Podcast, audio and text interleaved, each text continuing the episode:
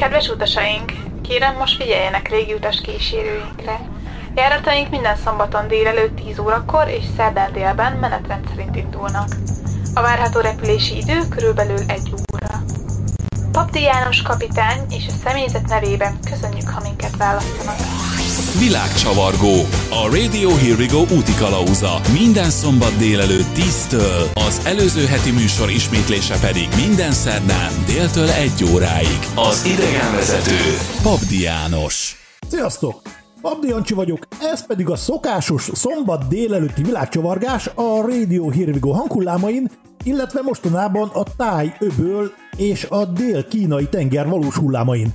És persze természetesen ma is folytatjuk a médiatörténelmi sokrészes, Szabó család jellegű utazási rádiós regényünket, természetesen megtörtént események alapján.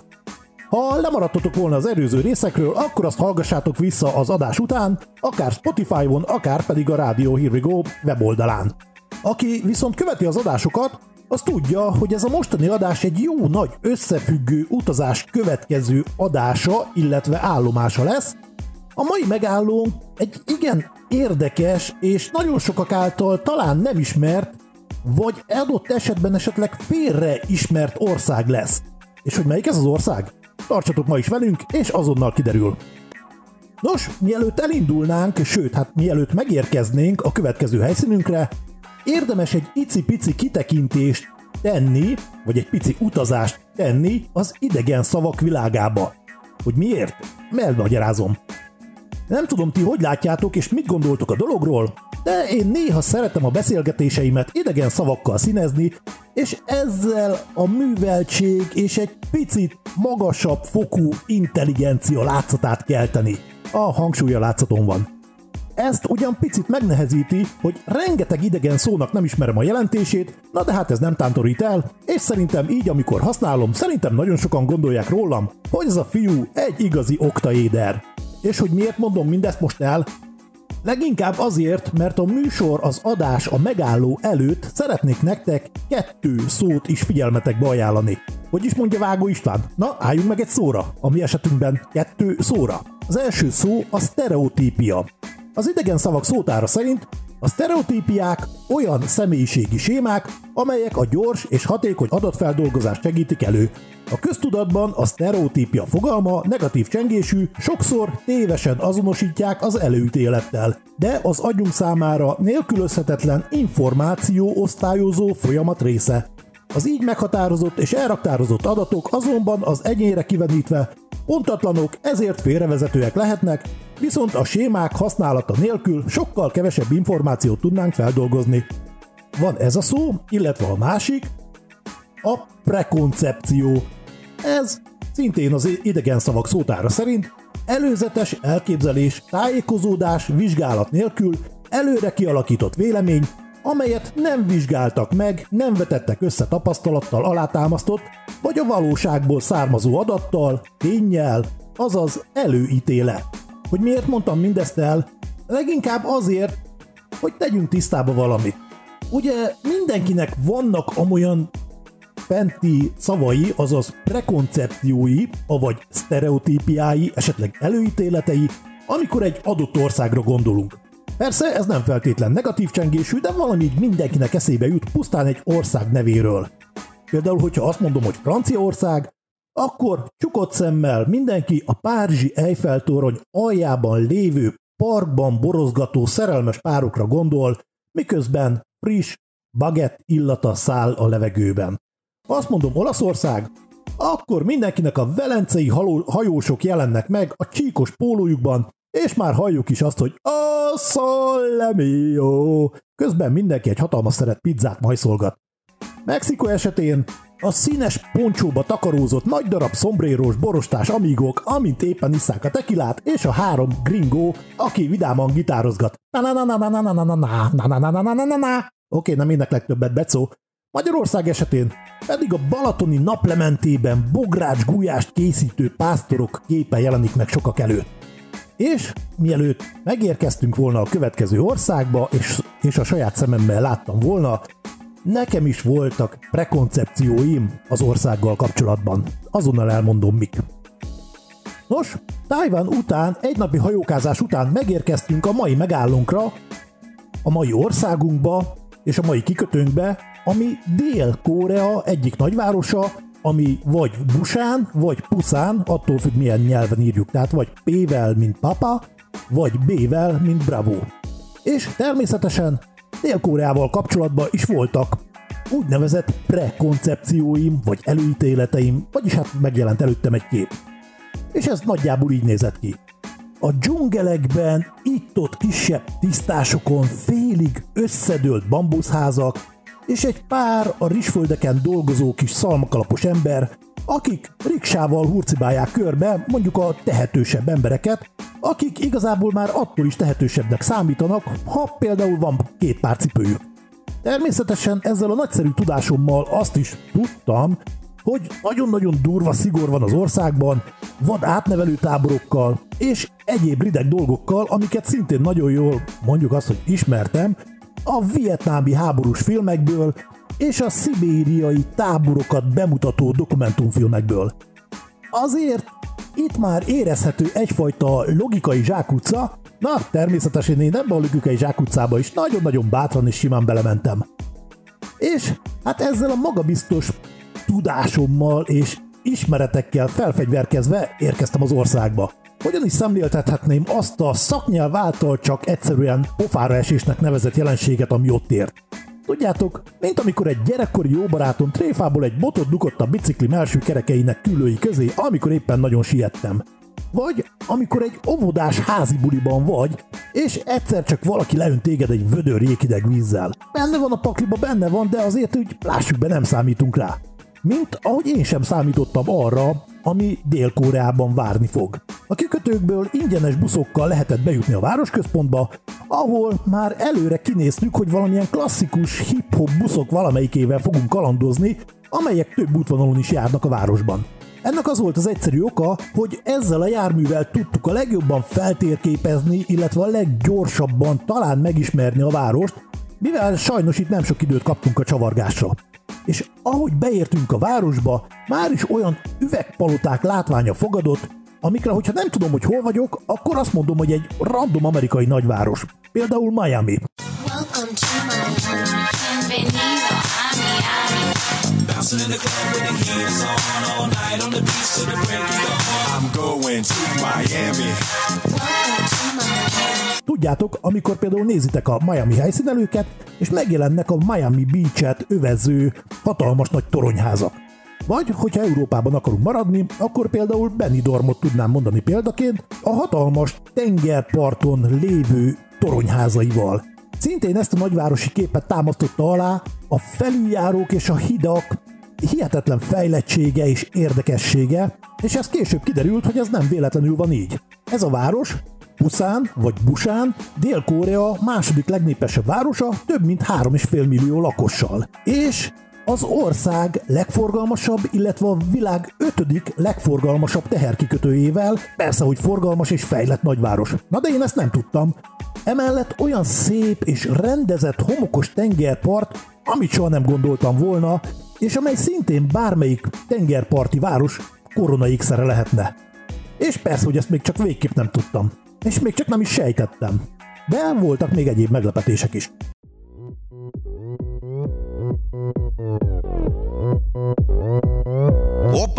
Style Gangnam Style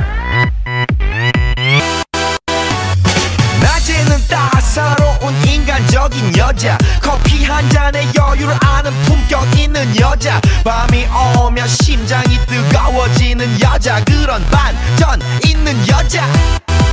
너는 선어해. 낮에는 너만큼 따사로운 그런 선어해 원샷 때리는 선어해 밤이 오면 심장이 터져버리는 선어해 그런 선어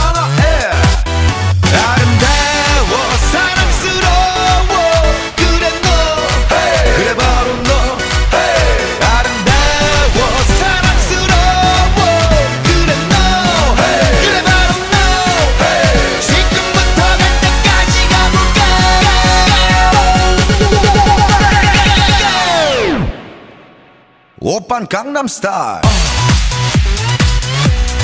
강남 스타일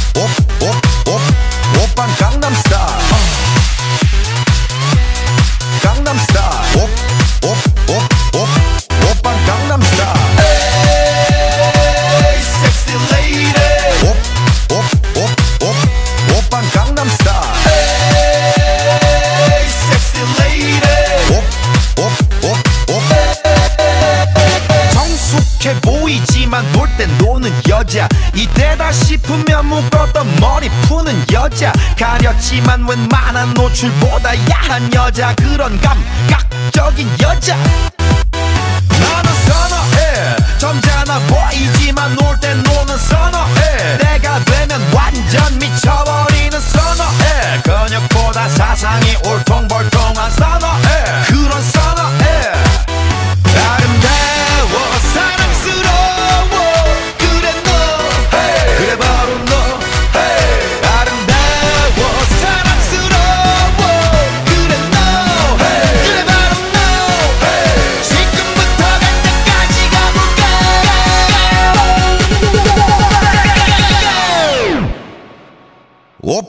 Gangnam Style!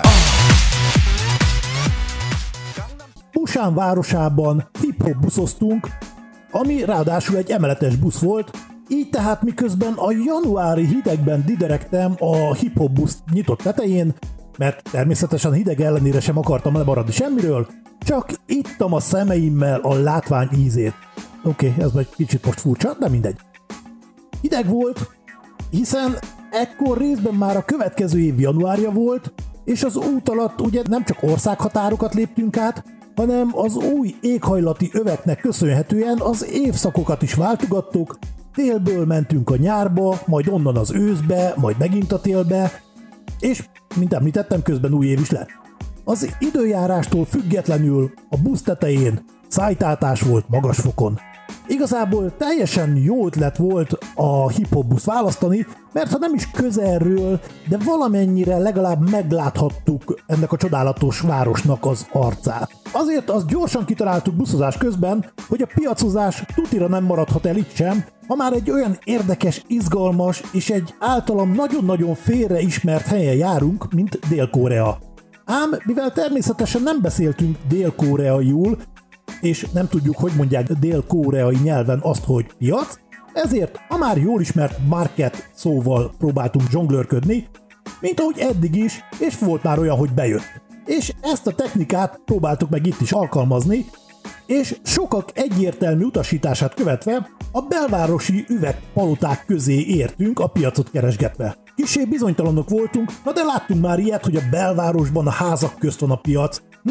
Na de nem itt ahova küldtek minket marketet keresni, az egy olyan luxus bevásárló pláza volt, hogy például a klasszikus Vujcsiluicsi tatyó szinte alapnak is gagyinak számított, ezért már a bejáratnál szemben egy olyan kis állványról árulgatták, mondván, hogy tulajdonképpen végül is azért ilyen is van, hogyha nem teszed magasra a lécet. Aztán viszont találtunk egy igazi táskaboltot is, ahol viszont nem voltak árak. Csabival viccből kitaláltuk, hogy majd veszünk Moncsinak valami batyút, ezért tréfából megkérdeztük a táska árát. Kapaszkodjatok, üljetek le. Egy átlag táska, átszámítva 3200 euró. Na, ez a durva nem a nokatni szaggató. Szerintem azzal nem árulok el túl nagy titkot, hogyha elmondom, hogy Moncsi ezen az úton nem kapott új táskát, és továbbra is hűtársunk jött velünk, mint eddig mindenhova, ami egy 500 forintos sárga, kicsi vászon strandszatyor.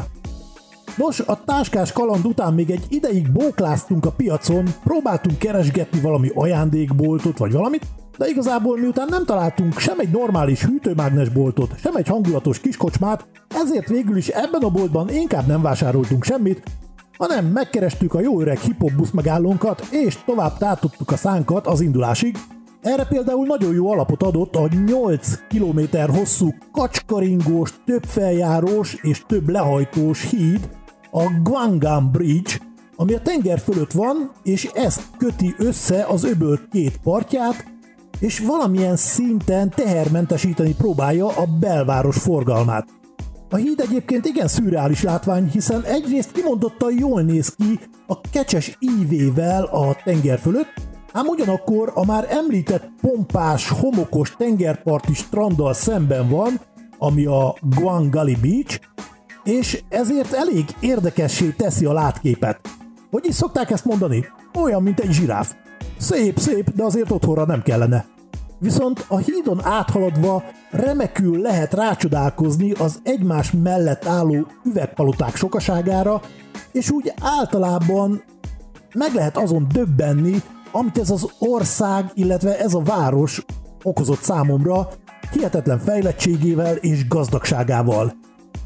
Viszont mielőtt a kikötőbe értünk volna, azért mégiscsak találtunk egy olyan hagyományos piacot is, mármint hogyha hagyományosnak mondható az, hogy sok-sok kilométer hosszan a föld alatt van a piac, ahol viszont gyakorlatilag mindent is lehet kapni. Ezt úgy kell elképzelni, hogy a metró állomások vannak összekötve, és kiszélesített járatokon, járatokkal, járdákon, és ott vannak az árusok, ahol végül is mégiscsak sikerült a kötelező pénzköltés és az különböző ajándéktárgyak megvásárlása. Majd ezután utcu vissza a kikötőbe a lassan tülkölő és induló szállodánkhoz.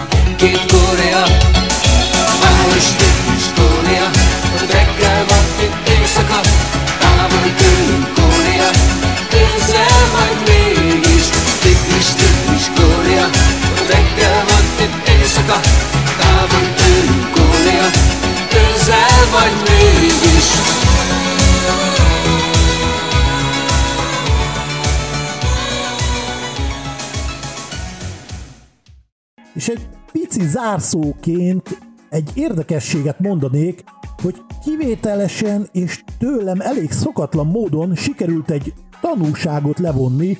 Ez konkrétan az, hogy soha senkit és semmit ne kategorizálj semmilyen csoportba, anélkül, hogy legalább egy icipicit utána jártál volna a dolognak, vagy megismernéd. Számomra ez egy hatalmas tanúsága volt Dél-Koreának. Véget ért a móka mára, zárul Jancsi dél-koreai mókatára, de ha tetszett, jövő héten Japánba, Nagasakiba 10 órától visszavárlak. Ejt, ez milyen szép volt?